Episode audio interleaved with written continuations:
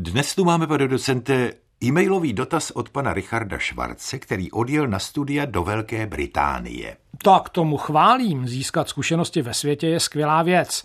Ale jestli se ten dotaz bude týkat angličtiny, tak se trochu obávám, že možná nebudeme dostatečně kompetentní. Ale kde pak nemusíte mít obavy. Pan Schwarz píše v té relevantní části svého e-mailu, cituji, v britském studijním systému můžete mít i svého kouče. Tady je to napsáno opravdu anglicky, tedy co a che. Takže to není úplně anglicky, přece jen je tam ta česká koncovka. No ano, to máte pravdu, ale já přesto pokračuji. Svého kouče také se říká tutor, což je třeba starší student, který vám pomáhá vypořádat se s nástrahami studia, včetně těch administrativních. No ale na britský způsob vysokoškolského studia opravdu nejsme odborníci, pane Rosáku. Nebo tedy nevím jak vy, ale já rozhodně ne. No to já taky samozřejmě ne, ale o to tu teď nejde. Pan Švarc totiž pokračuje. Slovo coach Tady už je to psáno česky, jen abyste věděl, a teď pokračuji ve čtení. Přitom máme i v češtině, znamená tam také totéž. A je to už slovo české, když se česky píše, ptá se dále náš posluchač. Tak, výborně. Teď už víme, co je otázka, nebo tedy vlastně, co jsou otázky. To ano, ale my bychom ocenili také odpovědi, dokonce hlavně ty odpovědi. Tak začněte třeba od toho, zda je slovo kouč české. No, vzhledem k tomu, že je my Češi běžně v češtině používáme, nebo běžně je možná přehnané, tak občas používáme a hlavně mu bez problémů rozumíme, tak to z dnešního pohledu české slovo jistě je. Ale přece jenom není to, abych tak řekl, od původu české slovo. Nebo si to aspoň nemyslím tedy. To si nemyslíte zcela správně, ale to je úplně jiná věc. Jenže kdybychom začali rozbírat téma toho, co to znamená, že nějaké slovo je či není české, stěží bychom nestihli odpovědět panu Švarcovi. No tak si to nechme na jindy. Takže dnešnímu tématu. Slovo coach můžeme tedy pokládat za české slovo cizího původu. Přesně tak. Je to slovo sice původně cizí, ale už počeštěné. Kromě toho, že mu běžně rozumíme, je to vidět i na tom, že je píšeme už zcela podle českých pravopisných zásad, tedy velmi zjednodušeně řečeno v souladu s jeho výslovností. A jak se ten kouč v češtině vlastně ocitl?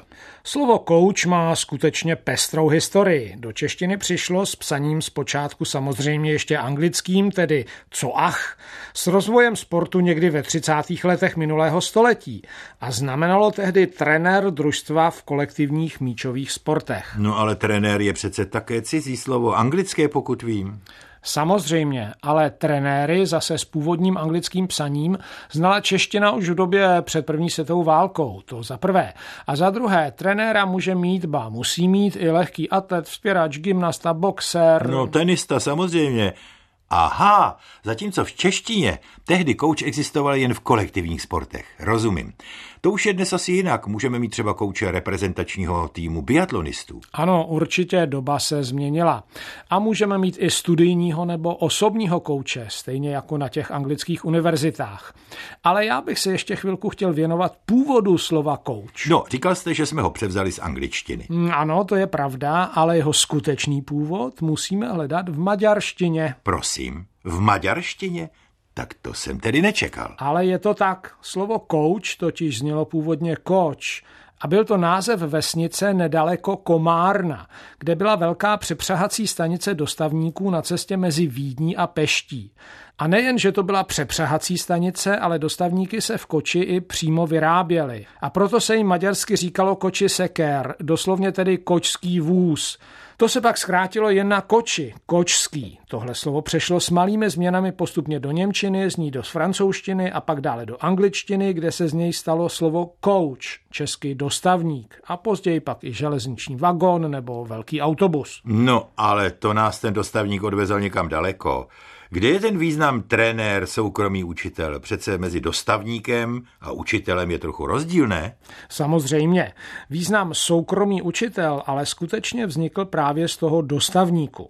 Někdy kolem roku 1830 začali totiž studenti Oxfordské univerzity používat slovo coach pro osobu, kterou si platili za to, že je v přeneseném slova smyslu proveze zkouškami. Ano, jako kdyby to byl dostavník. Přesně tak. A ze studentského slangu se takový význam slova coach pak rozšířil dál do sportu a i do vzdělávání obecně. A pak to čeština převzala.